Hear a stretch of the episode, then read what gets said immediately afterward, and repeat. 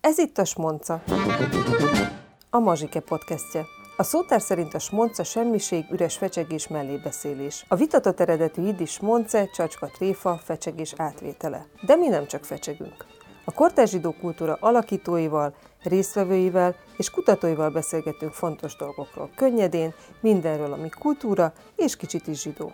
Mai beszélgetőtársam Hegedűs Pál, matematikus egyetemi oktató. Segítségével szerettem volna jobban megérteni a zsidó ortodoxia elveit és az ortodox emberek életmódját, életfelfogását. Kérdeztem személyes útjáról, fordulópontokról, gyereknevelésről, és természetesen az oktatásról, zsidó tanulásról és tudásról. Milyen szerepet játszik az életedben a zsidóság? Hát zsidó vagyok, hát szóval nem tudom, nincs, nincs olyan perce az életemnek, amit ez nem hat át. Tehát nagyon sokat foglalkozom zsidó oktatással. Egyébként is oktató vagyok, tehát egyetemi oktató, de, de hogy amikor az egyetemen oktatok, az, abban is benne van. Zsidóként oktatok a, a Budapesti Műszaki Egyetemen. Most ebben a fél évben csak angol nyelven oktatok, szóval tipikusan nemzetközi hallgatóim vannak, között vannak de muzulmánok is, vannak keresztények, zsidó hallgató az tudtam már nincsen. Illetve hát valószínűleg egy van, a neve alapján tippelem, egy külföldi hallgató, de ilyen szép askenáz neve van. De hogy, tehát az órájában hát kipában vagyok, a diákok azt tudják, hogy ez mit jelent, vannak akik emiatt szoktak valamit kedvesek, kedvesek lenni. Volt egy muzulmán srác, aki mindig salommal köszönt például, a, mert ezt tudta. Tehát konfliktusom ebből nem szokott lenni.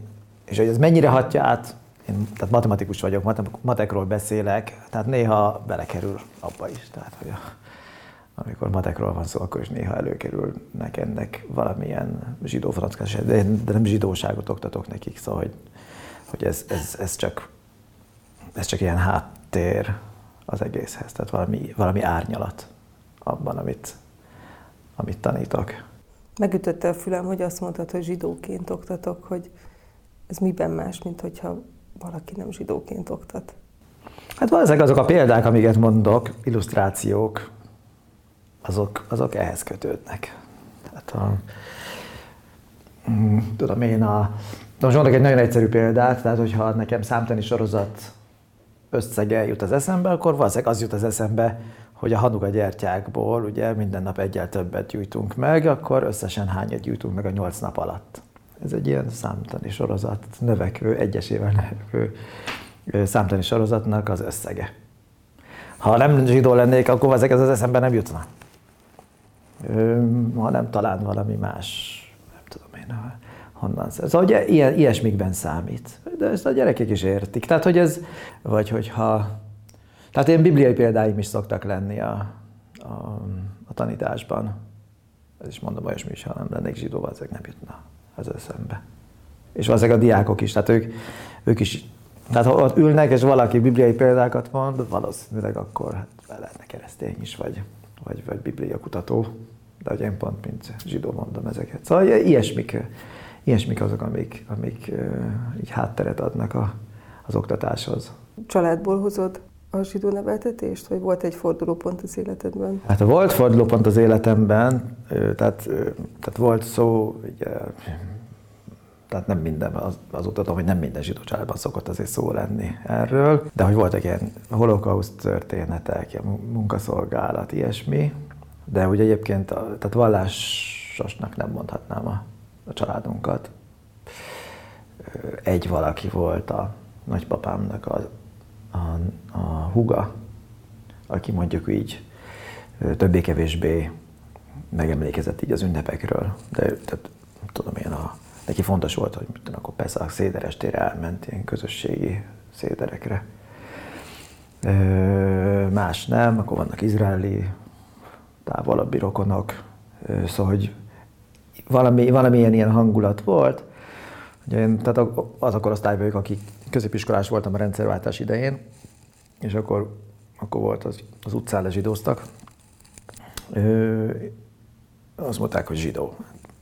Kicsit olyan rosszul éreztem magam tőle, de Akkor hazamentem, így emlékszem, és azon gondolkodtam, hogy hát végül is még csak azt sem mondták, hogy büdös zsidó, vagy valami ilyesmi, hanem csak azt mondták, hogy zsidó, és ez még tulajdonképpen miért kell, hogy ez nekem rosszul essen, és akkor elhatároztam, hogy akkor én, nekem ezt ki kell kutatnom, hogy ez, hogy ez mit kell csinálnom, hogy ez ne, ne, ne fájjon. Tehát ez volt ez 1990-ben. Hát ez fordulópontot jelentette az életemben, ez fordulópontot jelentett. Igen. Szóval akkor nem csak a hegyed is a háztetőn, meg a munkaszolgálat, meg, meg ilyesmi, hanem akkor kicsit, de ez nagyon fokozatos volt, tehát nem az volt, hogy akkor másnap, másnaptól pajaszt növesztettem, és kipába jártam az utcán. A másik nagy, tehát volt egy másik nagy fordulópont is,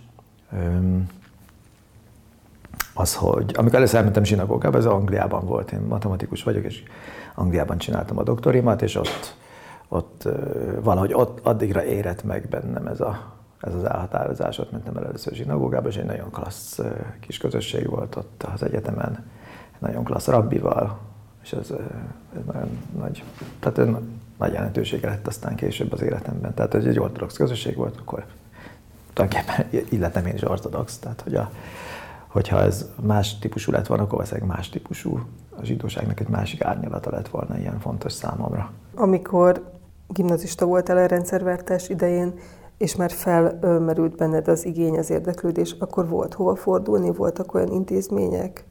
Nem fordultam intézményekhez. Nem fordultam intézményekhez, elsősorban olvastam, ö, ilyen könyveket vettem meg a, a középiskolában. Volt egy tanárom, aki, aki, aki érződött, hogy, hogy őt ez, neki ez nagyon-nagyon fontos, és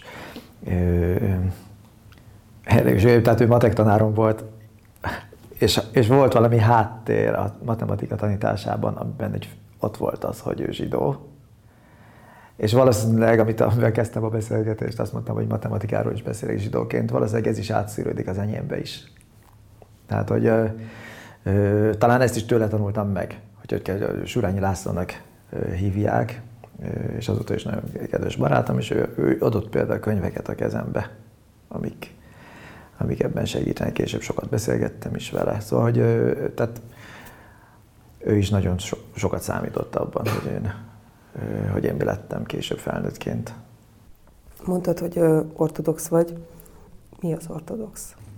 Nagyon pontosan kéne fogalmaznom, szóval nem fog nagyon fontosan fogalmazni. Tehát az ortodox az azt jelenti, hogy a mondjuk a hagyományosan Mózestól induló hagyományláncolat részeként képzelem el magamat, és ebbe illesztem bele az életemet is. Ebben, ebben különböző korszakoknak különböző jelentőségük van, de mondjuk úgy, hogy tehát amikor csinálok valamit, akkor nekem az fontos, hogy, hogy az egy hosszú láncolatnak az eredménye, amit csinálok. Tehát, hogy a, a Mózes is kapott egy törvényt, a bölcsek is csináltak vele, valamit a proféták is, dolgoztak vele, ahogy a Talmud megszületett, az is egy óriási szellemi munka volt, amit ebbe belefektettek, hogy ez miért fontos, hogy csináljuk, mit jelent ez, miért, miért tartozik a, nem tudom én, az étkezés utáni áldásba négy különböző áldás, azok hogyan, hogyan születtek meg, mit fejeznek ki, és így tovább, mit mondtak erről a kora középkorban, a késő középkorban, és így tovább. Tehát, hogy ez az egész láncolat, ez, ez, egy, ez így így horizontálisan, ennek nagy jelentősége van. De nem mindegyiknek ugyanakkor természetesen, de, de hogy ez az egész láncolat, ez létezik. Mondjuk én azt mondom, hogy ez, ez jelenti azt, hogy ortodox. Van különbség a között, hogy mondjuk Angliában és Magyarországban mit jelent ortodoxnak lenni? Hát biztos van, de én nem vagyok a kutatója. Tehát az ortodoxon belül is annyi árnyalat van, később megtanultam. Haszid, Litvis, mit tudom én, modern ortodox, egész más Izraelben, egész más a diaszporában. De van, van különbség, de szerintem nem az ország a jellemző. Az országban ez egy érdekes megfigyelésem volt már Angliában, hogy azért az angol zsidók azok angolosak. A magyar zsidók azok inkább majd magyarosak. Tehát az, hogy, hogy, hogy hol él a zsidóság, az, az a, a környezete azért rányomja a bélyegét. Hát még tudom én, a, ö, hasonlóan viszonyultak az angol zsidók mondjuk a fo- focihoz, mint az angolok. Hát, hogy ez a magyar zsidókban is, vagy a focihoz is, de hogy általában, tehát ilyesmik is, ez ilyen nüansz, és mit kéne ezzel foglalkozniuk. Nem, biztos nem is foglalkozik mindenki, de akiket ismertem, azokon, azokon ez nagyon érződött. A beszéd jellegzetességeiken. Azt nem mondom, hogy jobban hasonlítottak a, az angol zsidók, jobban hasonlítottak az angol nem zsidókra, mint a mondjuk a magyar zsidókra. Ezt nem, ezt nem állítom, de, de az eltérés mondjuk a magyar zsidók és az angol zsidók között, az, az, az inkább ugyanazon a tengelyen ment, mint a magyarok és az angolok közötti általános eltérés. Tudnál mesélni egy kicsit a mai magyar élő ortodox közösségről? Hát nagyon pici. Tehát azok a szavakat, amiket most elmondtam, ezeket így szerintem nagyon-nagyon kevesen mondják azt, hogy ez, hogy ez így tényleg fontos. Nagyon sok szelete van ennek a kérdésnek. Tehát egyrészt van az a szelete, hogy akkor most tehát a Magyarországi Ortodoxia egy válságon megy át éppen. Tehát a, az intézményes ortodoxiába egy új vezetőség választódott meg, akik nem is voltak a tagjai, tehát az egésznek van egy ilyen teljesen szürreális elbirtoklás hangulata. A, a, a, a Magyarországi ortodoxia, ugye ez, van ez óriási Kazinci utcai, Dob utcai komplexuma, van három imahely, azokat a, a három imahely között, az egyiket sem tudjuk most használni, hanem a, az éppen szintén használaton kívüli Hanna étteremben lehet imádkozni. Tehát ez például, tehát ez egy, ez egy nagyon jellemző arculata a, a, a mai magyar ortodoxiának, hogy ezen ki van szorítva a saját imahelyeiről. Úgy egyébként én a, a Budán lakom és az Alma utcai imaházban imádkozunk. Az Alma utcai imaház működésében ez, ez, nem, ez nem látszódik. Tehát, hogy azon túl, hogy talán né, néhányan csatlakoztak azok közül, akik, akik ennek a, az elbirtoklósdinak a, a, a politikai ö, aspektusával nagyon nem értettek egyet, és szolidaritásból ö, csatlakoztak a, az almúcai közösséghez. Ezen túl ö, tényleg ez így nem érződik. Az imák ugyanúgy folynak, mint, mint korábban de ez nagyon pici. Tehát ha, ha össze akarom számolni, akkor a magyar ortodoxiának ugye a Kazinci utcán kívül még van a Visegrádi utca, a, a Teleki tér és az Alma utca, tehát három fiók imaházon. Ez a három, és akkor vannak még, vannak még tehát van ugye a, a Lubovicsiaknak is vannak imaházai, őket is van, aki ortodoxhoz számolja, van, aki nem. Ez, pont itt most politikailag ez egy, ez megint csak egy kényes vált kérdés.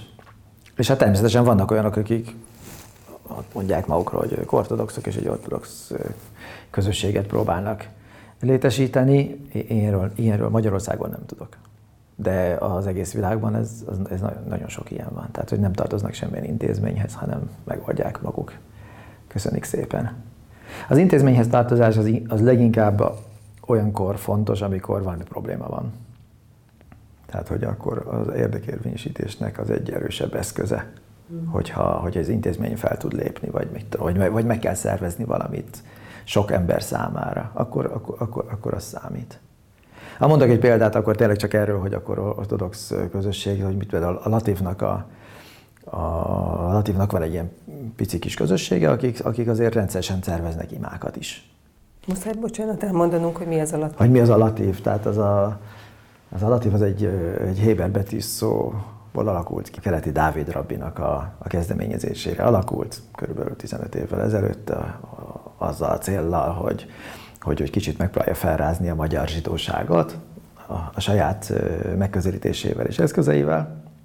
Mindenesetre létrejött egy ilyen pici, hát nem majd nagyon pici, mindesetre egy, egy viszonylag kis közösség, amik, akiknek rendszeresen vannak programjaik, tehát elsősorban tanulásra koncentrálnak, és a, és emellett nők imádkoznak is. Most, hogyha van ott egy ima, akkor az semmelyik ortodox, tehát hogy az semmi, semmilyen intézményesült egyháznak nem része, de az is egy ortodox ima. Szóval, hogy ilyenek, ilyenek azért vannak bőven, vagy, tehát más ilyet is el tudok képzelni. Most jön egy külföldi csoport valahová, szerveznek egy, egy, egy imát, ilyenen is voltam már egy jó párszor. Tehát akkor ez nem az intézmény része, de mégiscsak ortodoxia.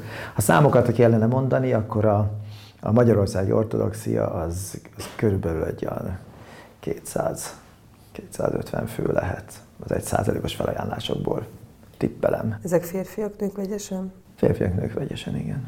Azt mondhatjuk, hogy a vidéki ortodoxia holokauszt során megszűnt? Hát nem a holokauszt során szűnt meg, tehát a holokauszt után még azért volt, hát össze nem hasonlítható létszámban, azért még létezett viszonylag sokáig, tehát még igazából az 56 sem szüntette meg teljesen, tehát 56 után az utolsó működő jesiva is elhagyta az országot, de, de sőt, hát ugye ortodox rabbikat avattak még a háború után bőven. Tehát, hogy a 56 volt mondjuk így a, az volt az a pont, ami után már lényegében megszűnt. Tehát azt hiszem, hogy talán a Miskolci közösség ortodoxként volt apostrofálva hosszú ideig, talán még most is.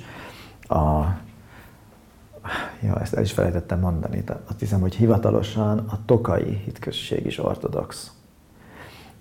Tehát ilyenek elő-előfordulnak, de ez nem, nem jelenti azt, hogy itt tényleg egy életfüzelében is ortodox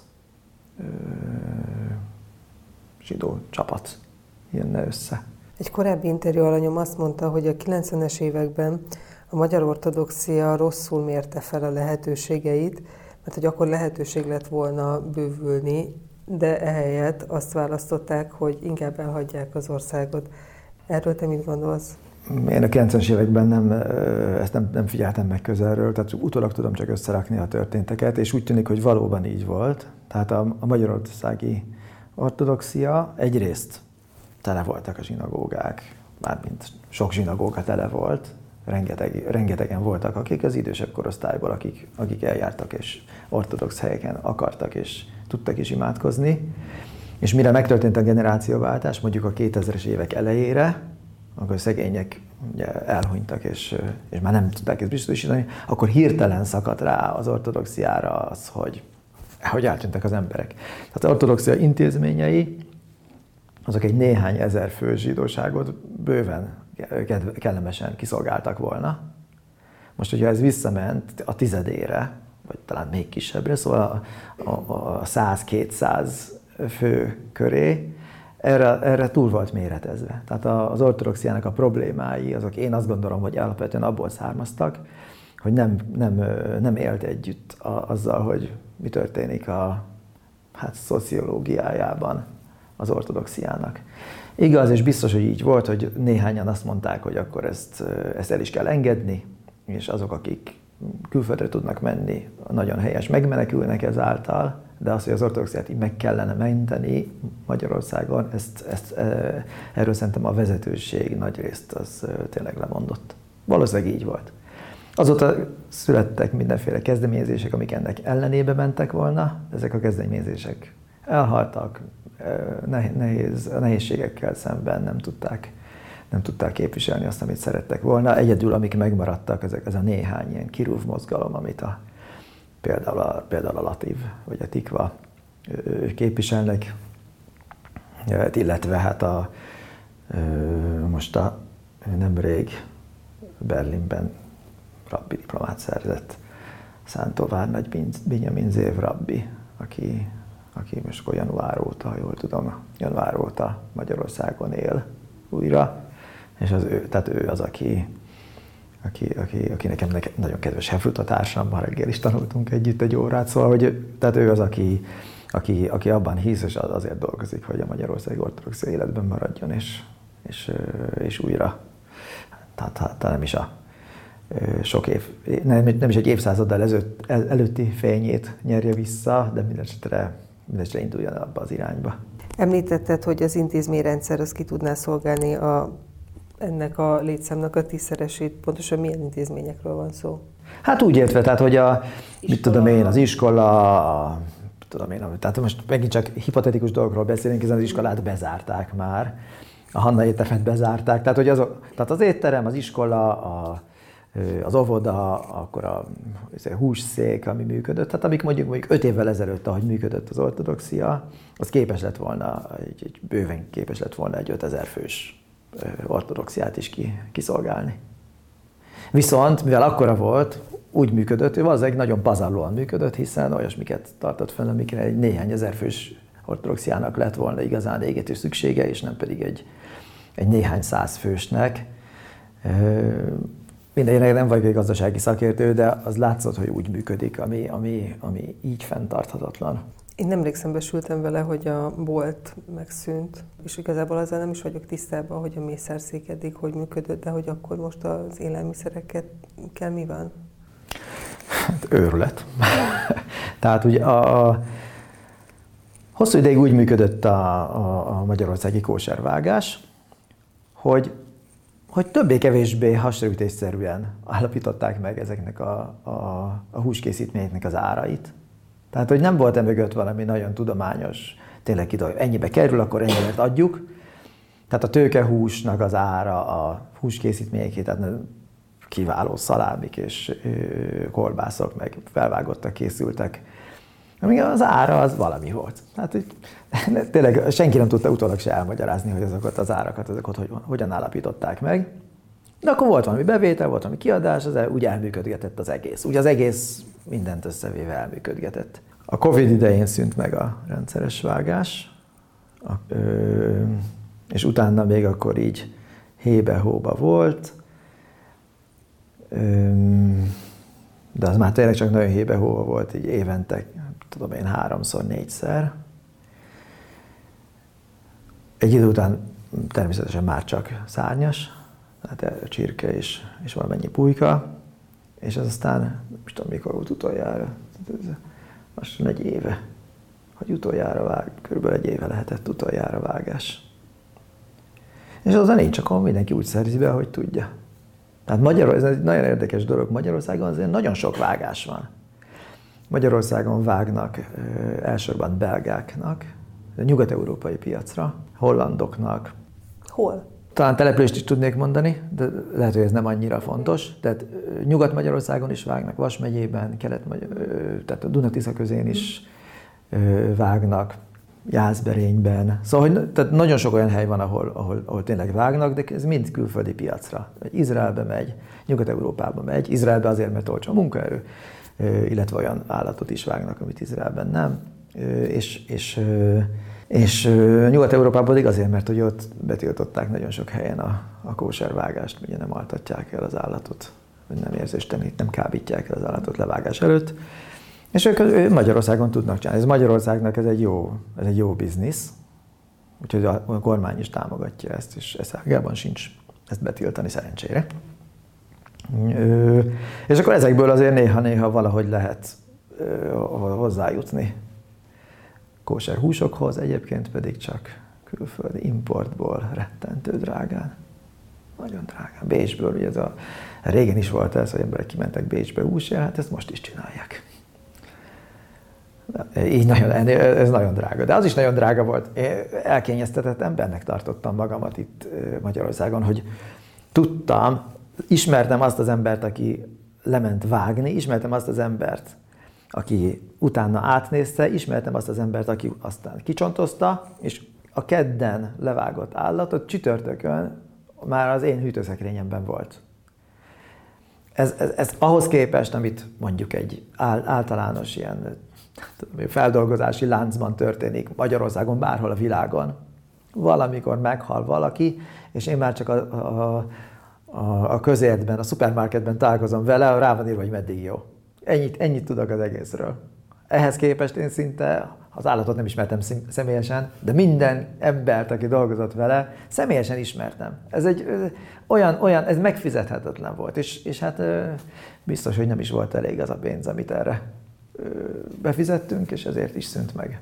Van, aki, volt ismerős, emlékszem, még középiskolában tanítottam egy ideig, és ott volt az egyik kollégám, aki mondta, hogy, hogy szeretne akkor ilyen kóser húst venni, mindegy, hogy milyen okokból, de elsősorban azért, mert, mert, hogy, mert hogy végig tudja követni azt, hogy mi történik vele. Tehát ilyen élelmiszer biztonsági okokból, hogy nem, hogy az ember, ha megvesz valamit a boltban, rá van írva valami, de hogy tényleg az van-e ott, azt nem tudjuk. Az, az egy biztonság. Az egész kóserság, hogy valaki rárakja a pecsétjét, hogy ez kóser, az azt jelenti, hogy én megbízom abban az illetőben. Ő úgy szervezi, hogy én hihetek abban, hogy tényleg azt kapom, mint ami, mint ami rá van írva. Ez, ez, ez, ez a bizalmi helyzet, ez, ez tartja fönt ezt a, ezt a modellt. Azok, akik nem bíznak abban a pecsétben, akkor ők nem, nem is fogják megvenni. De, ki, de, de kikövetelik azt, hogy legyen egy olyan, amiben ők is meg fognak bízni. A válságon túl, amiről már beszéltünk, a hétköznapjaidat mennyire tudod megélni? Gondolok itt arra, hogy mondjuk Izraelben egy ortodox embernek megvan az infrastruktúrája, nem csak a hús, hanem úgy, nem tudom, tud kávézóba menni. Te sok mindent nem tudsz? Hát, őszintén szólva, nekem sokkal kevesebb igényem van erre, mint mondjuk a gyerekeimnek. Tehát ez, ez igazából a gyerekeimet sújtja ö, legjobban. Hát én, én, én, nekem nem hiányzik az, hogy e, étterembe járjak, nem hiányzik az, hogy be, beüljek, ezt a csináljak. Biztos hozzászoktam, és, és hozzáigazítottam az, a vágyaimat is a, a lehetőségeimhez. A gyerekeimet sokkal jobban zavarja. Tehát az, hogy, hogy nem lehet biztonsággal, mit tudom én, fagyizni valahol, vagy, vagy hogy süteményeket szerezni, vagy egyáltalán, hogy van egy fiam, nagyon szereti a főzős műsorokat, mindenféle ételeket készítenek, jó, hát ezekben vannak olyanok, akik nem kóser alapanyagokat is használnak, de ha mondjuk kóser alapanyagokat is használnak, akkor is, hogy honnan szerzi be ezeket az alap, meg szeretné csinálni, hogyan? Ez, ez, ez, ez sokkal nagyobb nehézség. A, a másik nehézség az, hát lényegében a, úgy általában a gyerek, a gyereknevelés. Tehát, hogy, a, hogy az jártak ebbe a Vesenyi utca iskolába lényegében addig, amíg bezárt. Most ők nem zsidó iskolákba járnak, akkor van, akinek van hittan, a kisebbeknek. Szóval ez egy, ez egy ilyen nagyon felfedett állapot. Tehát ők akkor most a díszzsidók ott az iskolában, meg az osztályban. Van, akinek ez jól, jól jön, tehát van, aki ezt, ezt, ezt nem bánja, van, aki meg bánja. Tehát, hogy ez, ezek, amik, ezek sokkal nehezebbé teszik az életet számomra is, mint az, hogy mondjuk ho, ho, hova lehet bemenni, bemenni enni. Szóval nagyra értékelem azokat, azokat a törekvéseket, amiket sokan kifejtenek azért, hogy legyen többféle kóser élelmiszer, és akkor tudom én például a, most, most nyáron a, az Alma utcai közösségnek a rabbia, a Miha Jerusálmi, akkor itt volt Magyarországon, akkor, akkor a Lipcsei, a Lipcsei rabbinak, szintén magyar származású, a Balla Zsoltnak a, a megbízásából, vagy a vele együttműködve találtak egy olyan pékséget, ami, ami, amiben lényegében kóserül készül minden, egy vegán pékség. Úgyhogy akkor szépen utána mentve, hogy hogyan működik, milyen anyagokat használnak fel és hogyan. Erre adott egy heksert a, a lipcsei rabinátus. Most ennek a, hogy ez kóser is tudjon működni, ahhoz ebben persze segíteni kell az itt levők neki is, tehát ők most nincsenek, egyik rabbi sincsen Magyarországon, illetve van, van, amikor van, és akkor elmenek megnézni, de ebben valamennyire nekünk is részt kell vállalnunk. Tehát az ilyenekben én nagyon szívesen részt vállalok, akkor is, hogyha ez nehéz, mert mondjuk hajnali fél négykor kell felkelni hozzá, vagy az, hogy az elkészült ételek úgynevezett pat Yisrael ételek legyenek, tehát zsidó főzésűek, legalább szimbolikusan, de mindenképpen zsidónak részt kell vennie az ételek elkészítésében. Ez a, a, ennek a kialakult standardja az, hogy be kell kapcsolni a sütőt. Uh-huh illetve hát természetesen még szúrópróba szerűen legalább ellenőrizni is kell, hogy tényleg az történik ott, amit, amit ők elvállaltak, hogy történni is fog. De tehát ez, a, ez így a, a minimum, hogy bekapcsolni a sütőt. És hát akkor van, amikor, van, amikor én kapcsolom be. Ehhez a vállalkozónak is kell a szándéka, ugye? Természetesen nagyon jól együtt lehet velük működni. Tehát nekik ebből káruk biztosan nem származik. Na, csak azt akartam mondani, tehát, hogy vannak ilyen törekvések, uh-huh. hogy a zsidók számára, akik itt élnek Magyarországon, biztosítani azokat a, azokat a, a lehetőségeket, hogy, hogy ezeket mondjuk így vallásos módon, tehát ortodox módon, vagy frum módon is meg tudják csinálni. Tehát, hogy ne az legyen, hogy akkor elmennek valami vegán helyre, aztán biztos jó, gondolom jó, miért ne lenne rossz, Vagy pedig egy olyan, ahol egy rabbi, több rabbi is, azt átnézte, és azt mondta, hogy ez rendben van, és, és ennek ezek és ezek a feltételei. Tehát ez egy, ez egy megnyugtatóbb válasz, mint hogy az ember csak saját hasára ütve csinálná.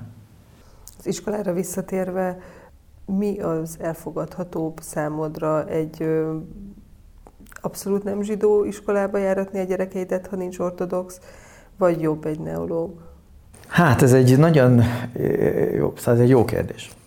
Nagyon jó kérdés, és most úgy fogok erre válaszolni, hogy semmilyen, semmilyen rossz érzésem nincsen más iskolákkal szemben. Zsidó iskolák, vannak Magyarországon zsidó iskolák, nagyon rendben van, működjenek, ahogy működnek, és ebben nem akarok se beleszólni, se, se lefel, leszólni őket, se semmi.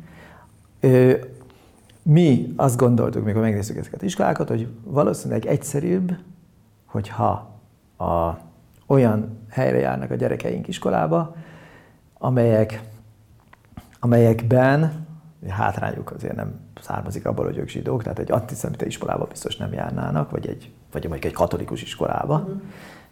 De, de, de ilyen világnézetek semleges oktatásban részesülnek az iskolában, ezzel mi jobban járunk, mint hogyha olyan iskolába jár, olyan zsidó iskolába jár gyerek, ahol viszont ö, alapvető, kevésbé alapvető dolgokkal nem értünk egyet, és erről kellene vitatkoznunk akár az iskolával, akár a gyerekeinkkel. Ezen sokat gondolkoztunk, és lehet, hogy nem döntöttünk jól, de végül is így döntöttünk. De hogy látod, hogy ma a közoktatás, tekintve, hogy a kormány nagyon, hogy mondjam, előtérbe helyezi a keresztény értékeket. Ez mennyire szivárog le a közoktatásba? Tapasztalsz ilyesmit? A közoktatásba? Nem, nem, nem. Tehát, hogy most ezek itt világné... Nem, tehát az oktatás, amit kapnak a gyerekeink, világnézetéig semlegesek. Azt, hogy egyre több és több tanár hagyja el az iskolákat, az szörnyű. Tehát az tényleg egy, az, az, az, az, az nagyon is érzékeljük. Tehát mind, mind, a, mind a, há, a három gyerekünk jár már csak iskolába, mind a három gyerek iskolájában sorra mennek el a tanárok. Tipikusan ugye a jobb tanárok szoktak elmenni, hiszen nekik vannak nagyobb lehetőségeik máshol. Ez szörny. Tehát ez sokkal többet számít, mint az, hogy, hogy akkor esetleg valami meg, megkérdőjelezhető, megkérdőjelezhető értékek jelenének meg az iskolában. Általában a keresztény értékek azok nagyon hogy mondjam, tipikusan egybeesnek a zsidó értékek. Tehát az, hogy, az, hogy keresztény, az mondjuk inkább azt, jelent, azt jelentheti talán, hogy a keresztény ünnepeket tanítják még, de hát ez, az egész országban a keresztény ünnepek vesznek minket körül. Hát ez, ez, ez, ezzel, ezzel nincs mit csinálni. Ez egy, ez egy, ez egy hagyományosan keresztény ország. Tényleg mm, szokták kérdezni, mit csináltok karácsonykor, a karácsonyi időszakban, amikor mindenki ünnepel? Hát ugye akkor van téli szünet, uh-huh. tehát akkor az, az, az tipikusan a hanuka is arra az időszakra esik, akkor el, el lehet menni valahová egy, egy kicsit pihenni, vagy a gyerekekkel csinálni valamit. Szóval ez így, tehát uh, észre szoktuk venni egyébként, hogy karácsony van abból, hogy nem járnak a buszok. De, de úgy egyébként, hát Szóval ilyen értelemben nincs különleges jelentőség. Annak szoktunk örülni, hogyha a húsvét egybeesik a Peszakkal, mert akkor az iskolában szünet van. Tehát most ebben az évben ez egy zsidó szökőév, ilyenkor viszonylag későn lesz a Peszak, a húsvéthoz képest egy hónap lesz az eltérés, és akkor külön akkor szünetet kell kivenni a gyerekeknek, meg mit tudom én. Ez, nekem is majd ezt meg kell oldanom a munkahelyemben, meg a feleségemnek. Ráadásul a Peszak az azért is nehezebb, mert ugye a Peszak előtti nap, is már szinte, szinte ünnep, és a főzés, mit tudom én, a, hát ez, ez ismét a, a takarítás. Jó, jó, nem, nem panaszkodni akarok, csak azt mondom, hogy ez például számít. Ez például számít, az, hogy tényleg az iskolában egy keresztény, ez, ez így, így nem. Tehát ez, ebből igazi probléma nincsen. Tehát indoktrinációt nem csinálnak az iskolában a, az osztálytársak, Persze, ők a karácsonyoznak, de hát akkor mm. tudják, hogy mi meg nem. Hát szóval lehet, hogy megkérdezik tőlük, hogy, hogy mit kaptak karácsonyra, mert megfeledkeznek róla, hogy nem kapnak karácsonyra semmit. Hát ez van. akkor elmondják, hogy mit kaptak Hanukára. Azért kérdeztem, mert egy korábbi interjú alanyom mesélte, egy most én 70-es hölgy, hogy ők karácsonykor mindig elutaztak, mert a szüleik, hogy ők nem tudták, hogy zsidók, de hogy a szüleik nem mondták meg, és hogy mivel a szüleik nem tudták, hogy hogyan kell ünnepelni a karácsonyt, ezért mindig elutaztak. Hát ezen is gondolkodtunk mi, hogy tehát bizonyos értelemben ez kicsit, hát ilyen alakoskodás az ember úgy csinál, mintha van, amikor erre szükség van, tehát egy nagyon ellenséges környezetben biztos szükség van rá, de szóval mi úgy döntöttünk a feleségemmel, még mielőtt gyerekeink születtek volna, hogy mi ezzel nem fogunk szórakozni. Tehát, és azért jár a kipában, minden, mindenki egyből tudja, hogy,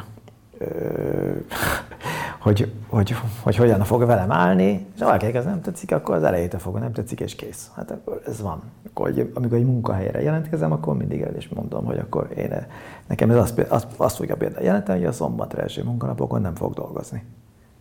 Vagy hogy, vagy hogy vannak azok a, a azok az ünnepnapok, amiket szabadságra fogok menni. És ha valaki azt mondja, hogy ez neki nincs rendben, akkor nincs rendben, akkor kész, akkor másik munkahelyet kell keresnem. De eddig még soha nem volt. A középiskolában jelentkeztem, egy ideig középiskolában is tanítottam. Minden igazgató azt mondta, hogy nagyon örül neki, hogyha kipába fog tanítani és nagyon örül neki az egésznek, mert hogy hát lehet, hogy azért örültek neki, mert hogy akkor, tudom én, van egy zsidó is az iskolában, jaj, de jó. De ő, nekem nem ezt mondták, nekem azt mondták, hogy ez a gyerekeknek számít, hogy találkozzanak zsidóval, ilyen, hát ilyen, ilyen tekintély helyzetben is. Tehát, hogy ez ne egy absztrakt valami legyen ez a szó, hogy zsidó, hanem olyan, amikhez hétköznapi viszonyt ki tudnak alakítani. Ez szerintem nagyon fontos. Tehát azok, akik, azok, akik zsidóként járnak a városban.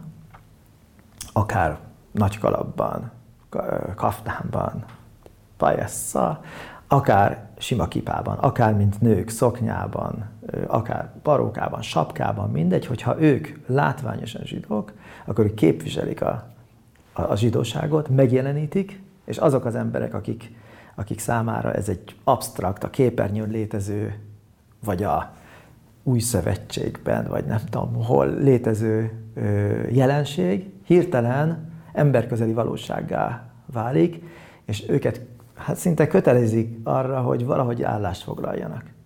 Nagyon sok gyűlölet meg tud szűnni attól, hogy az ember személyes kapcsolatba kerül a zsidóval. Megszűnik az idézőjel a zsidó szó körül, hanem konkretizálódik. És ebben természetesen nagy felelősség is van, hiszen hogyha, hogyha az ember a, ö, mint konkrét zsidó ö, csinál, akkor, akkor, a, akkor ezzel azt is képviseli sajnos. Hát ugye ez, a, ez nem ortodox, de a, a vallásos zsidó azt mondja, hogy, hogy a, a, a cselekedeteivel vagy megszenteli, vagy megszentségteleníteni a, a mindenhatónak a nevét, az eget, hogyha ha dicsőséget hozok a, az égre, akkor, voltam, akkor egy jó nagykövetje vagyok a zsidó nép, nagykövete vagyok a zsidó népnek, hogyha, hogyha valami ö, aljasságot követek el, mint zsidó, akkor ezzel rossz nagyköveté váltam, ezzel megszentségtenítettem, profanizáltam a, a, a mindenhatót. Szóval ezt, ezt a felelősséget, az ember kipátrak a fejére, és úgy jár az utcán, akkor ezt a felelősséget ezt állandóan érzi. Minden, minden szituációban. Akkor, amikor az ember maga elé enged valakit a busz ajtóban, akkor, amikor köszön az utcán, mind, ez a leg, legtriviálisabb, legapróbb helyzetekben is.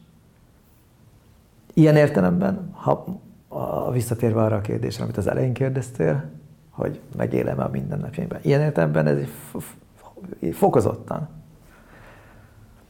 tehát egy, egy hatványozott, tehát hogy mondjam, egy, kicsit így hatványozza az életemet azáltal, hogy, hogy, hogy mindig, mindig képviselem mindenhatót.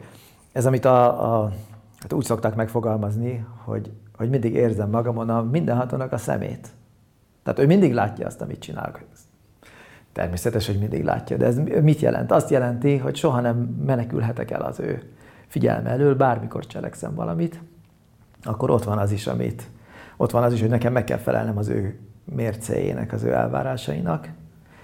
Elsősorban akkor, amikor mások is vannak ott, tehát szociálisan, társas érintkezésekben.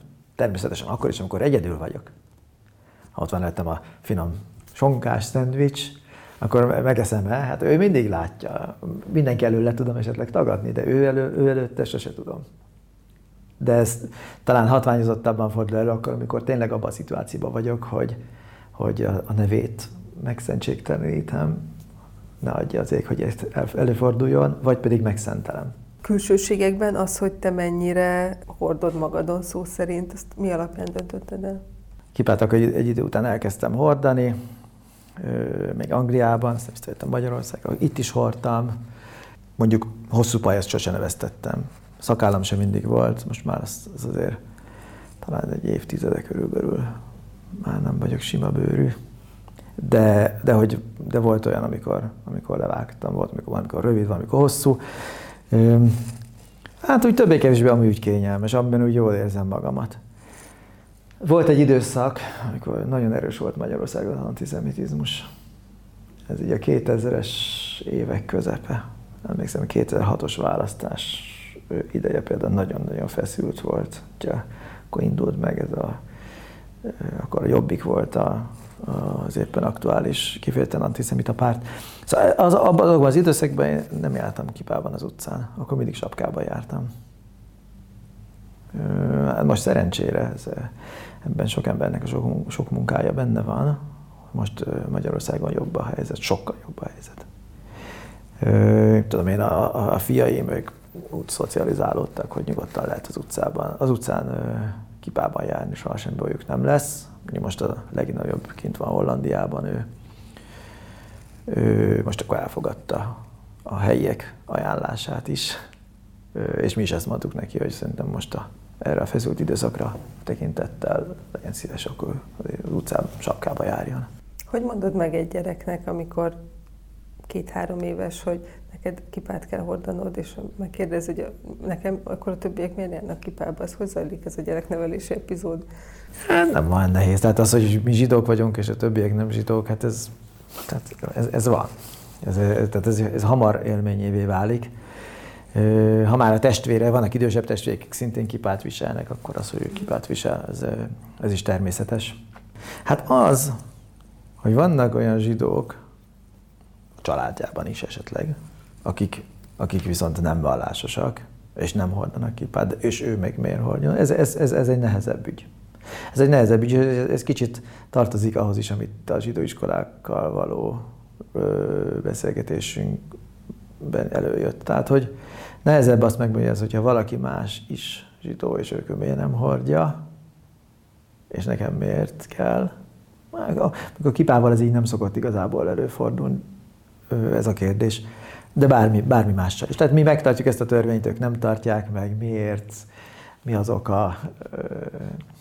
Nem, nem egy gonosz ember az illető, aki mégsem hordja.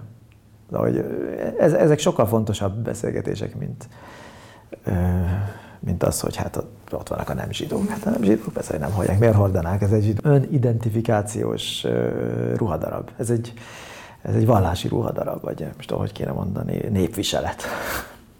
Nagyon sok mindent meg kéne még beszélnünk, de egy dolog mindig, mindig érdekelt, hogy a zsidóságnak nagyon fontos eleme a tanulás. Sok időt töltöttök tanulással. De nem mindenki egyformán okos. Igen. Ez hogy lehet áthidalni? Hát ugye ezt, ez, ez, ez, na, ez egy izan jó kérdés. Izan jó kérdés. És nem fogok tudni erre gyorsan válaszolni. Én, mint matematikus, meg vagyok áldva azzal, hogy bizonyos típusú tanulások azok úgy jól mennek nekem. Tehát én ebben logikai következtetés rendszerben ebben nagyon otthon érzem magam, valami nem igaz, így nem igaz, de igaz úgy, miért, mi a különbség, mi a közös nevező. Ezek nekem nagyon természetesek a, a szekuláris világomból is. Nem teljesen ugyanaz a, a, a gondolkodási séma mondjuk a matematikában, mint a zsidó jogban, vagy, a, vagy nem is jogban, hanem mit tudom én, a, a zsidó hagyomány értelmezésben de, de ez sokat segít nekem. Vannak olyanok, akiknek pedig nem. Ez nagyon hiányzik, és látom is rajtuk, hogy mennyit küzdködnek, küzdködnek vele. Szerencsére, hogy ez nekem is. Én nekem van más, más nehézségem. Vannak azok, akik például nagyon nehezen tanulnak nyelveket, és hiába évtizedeket töltenek el a zsidó tanulással, nem megy nekik a nyelv. És azzal, azzal vannak elzárva tőle. És akkor mit lehet nekik mondani? Az egyik első Hebruta társam mesélte ezt a történetet, és azóta nagyon-nagyon jó bennem van, ő, ez még Angliában volt. Ő mesélte, hogy a jesivájukban volt egy srác, aki nagyon-nagyon nehéz felfogású volt. És amikor, tudom én már, ötötször kérdezett vissza a rabbinak, hogy mondja el még egyszer, mert ő ezt nem értette meg. És a, rab, és, és a rabbi kifakadt. Hogy de hát már elmondtam ötször, ötször elmondtam. Most mondjam el hatodszor is, de hát meg fogod érteni? Csak azt vázolta a, a srác, hogy most mit csináljak. A mindenható azt parancsolta meg nekem, hogy tanuljam, akkor nekem meg kell értenem. És a, a, a rabbi nagyon megenyhült. És mondta neki, hogy teljesen igazad van, rendben van, elmondom neked hatodszor is. És elmondta, és megpróbáltam még lassabban és még részletesebben elmondani, mert az mindenkinek, ugyanaz, mindenkinek ugyanaz a kötelezettsége, hogy tanulja, tanulja. Akinek így megy, az többet fog tanulni, és előrébb hat. Aki úgy megy, az meg kevesebbet és nehezebben. De az, hogy tanul, azt a, az egy kötelezettség. Ez egy, hát egy parancsolat, mondhatjuk így, de hogy az emberben ez egy, egy, egy, egy idő után ez egy komoly belső igényé válik, hogy neki tanulnia kell, meg kell értenie, hogy mi van itt, miért, miért így működik, miért, miért, ez, a, miért ez van benne, és ez ugyanúgy van azokra is, akik, ne, akik nehezebb felfogások, mint akik könnyebbek. Nem lesz mindenkiből rabbi. És nem lesz mindenkiből, nem tudom, nem fogja mindenki ugyanúgy érteni ezeket a szövegeket. De, de azért valamennyire mindenkiért. Elboldogulunk, a, a hétköznapi életben is elboldogulunk, ezt meg tudjuk tanulni, és az, hogy a hétköznapi, a zsidó hétköznapi életben is elboldoguljunk, ezt a tudást nem olyan nehéz megszerezni. Ez a kötelezettség, ezt, ezt, ezt mindenki tudja teljesíteni. Én tényleg, ha valaki hallgatja most ezt a, ezt, a, ezt a beszélgetést, és úgy érzi, hogy neki nagyon nem megy, akkor azt üzenem neki, hogy nem baj, hogy nem megy nagyon szuperül, de megy, mindenkinek megy. Aki meg tudta tanulni, hogy hogy kell mondjuk a, a hitelkártyát használni, hogy kell hitelkártyát igényelni, és aztán azt használni, és akkor figyelni, hogy akkor az újra rá kell tölteni. Ez, ez a bonyolultság, akinek ez megy, annak megy a tanulás is. Jó, nincs senkitől elzárva. Nem fog, nem fog minden nap egy órát tanulni. De minden nap, minden nap 10 percet, vagy két naponta 10 percet, az a, men, menni fog. Annyi, online, annyi minden elérhető, de ha valakinek offline kell, szeretne tanulni minden nap 10 percet, ha ezt megkeresi, meg fogja találni azt az embert, aki segít neki. Elmegy egy rabbihoz, és ezt mondja neki, a rabbi fog neki segíteni. Ez a feladata a rabbi. A rabbi az egy tanár. Az a feladat, hogy ezeket az igényeket kielégítse. Ha ő maga valamiért nem tudja, akkor talál neki valaki mást. Ez, ez, ez, ez, ilyen nincs. Olyan, olyan ember, aki tanulni akar, és olyan rabbi, aki őt elutasítja, ez nem létezik. Ott valami nagyon nagy, ez egy rendszerhiba. Férfiak és nők is? Hát hagyományosan ugye a nőken nincs rajta ez a fajta tanulási kötelezettség, de, de más van. Tehát, hogy úgy értem, hogy nekik is kell tanulniuk. Tehát ugye az nem kell mindent, vagy nem kell annyira részletesen, de, de, a, de a nők számára is van tanulási kötelezettség. Tehát azt, hogy, hogy mint a hétköznapokban el, ö, elboldoguljanak, annyira nekik is ezt kell tudniuk. Hát meg nekik kell ugye ezt a logisztikát kitalálni, hogy honnan lesz. Á, arról nem is beszélve. Tehát nagyon sok minden van, ami esetleg tényleg nőkön nagyobb, nagyobb súlyjal van, gyereknevelés, gyerekszülés, annyi minden van, ami a nőket sokkal inkább érinti. A hagyományos felfogás szerint is vannak kifejezetten nőies részek, de, a, de hát a nem hagyományos, a modern életben is mindenkinek megvan a, a maga, maga kötelezettség. Én azt nem, én arról sem tudok, hogyha valaki nőként azt mondja, hogy ő szeretne többet tanulni, akkor azt mondják, hogy ah, te ne, inkább ne is tanulj, mert nő vagy. Nem jellemző. Ezt mondjuk el tudom képzelni, hogy, hogy van egy rabbi, aki azt, ezt a választ adja, de szerintem sokkal tipikusabb az, hogy akkor talál neki valakit, mondjuk egy, nő, egy nőnél, egy rebecennél, vagy, vagy egy más tanult nőnél tud ő is tanulni. Szerintem nincs ez a fajta elutasítás, ez, ez nem ilyen Magyarországon. Nem hiszem, hogy ezzel valaki találkozhat. Szerinted mik azok a foglalkozások vagy területek, ahová, ahol jól alkalmazható a zsidó tudás? Szerintem mindenhol. Hát ö, szerintem nincsen így elzárt terület. Tehát a, mondjuk zsidó tudás az az, akkor azt értem, hogy mit tudom én az embernek igazmondónak kell lennie, szeretnie kell a teremtményeket, minden embert szeretni kell. Tehát, hogy ez a ezeknek vannak mindenféle szép idegen szavaik is, a, tehát valami a heszed, amit az ember, az a kedvesség, amivel szeretünk másokat. Ez, ez mindenhol alkalmas. Az ember, az egy kötelezettsége mindenkinek, hogy finom emberré váljon. Ha finom emberré válunk, akkor a, a mindenhol jobban fogunk boldogulni. Tehát ez nem, nincs, ez nem ilyen szakértői tudás, amit az ember elsejtít valami szakértői tudást is ezzel, és azok jól jönnek neki, ha rabbi akar lenni, vagy nem tudom én, szófér, tehát írnak, vagy, vagy nem tudom én, előimádkozó. Ezekhez természetesen azért nagyon sokat segít a, a szaktudás. De akármi más akar lenni az ember, az, hogy ő egy finom ember lett, odafigyel arra, hogy amit mond, az igaz legyen, nem lesz hirtelen haragú, amit a másik mond, azt meghallgatja, és csak utána válaszol. Az ilyen jellegű tudások, amiket elsajátítunk, és ez, ez, ez is a zsidó hagyománynak egy nagyon hangsúlyos eleme, ezek mindenhol jól jönnek.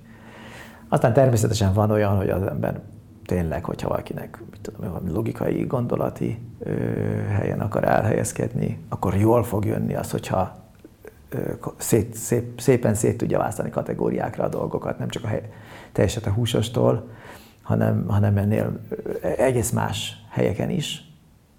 Azokon lehet, hogy jobban jön az, hogyha ezt az elemző, elemző tanulási módszertant elsajátítja, de vagy, vagy, vagy ha irodalom értelmezésben akar dolgozni, akkor is jól teszi, hogyha valamilyen hermeneutikai háttere van, tudja az írás értelmezésnek a különböző szintjeit, azok hogy viszonyulnak egymáshoz. Valószínűleg fog tudni ebből hasznosítani valamit irodalom elméletben vagy a nyelvészetben is. De azt hiszem, hogy nem ez a, nem ez a fő különbség, hanem az, hogy az emberből magából egy finom ember legyen. Egy olyan ember, akivel szeretnek majd a kollégái együtt dolgozni. Ez, ez, ez akárhol dolgozik, ez ott van előtte. Ez volt a Smonca, a Magyar Zsidó Kulturális Egyesület podcastje. Köszönjük, hogy velünk tartottál.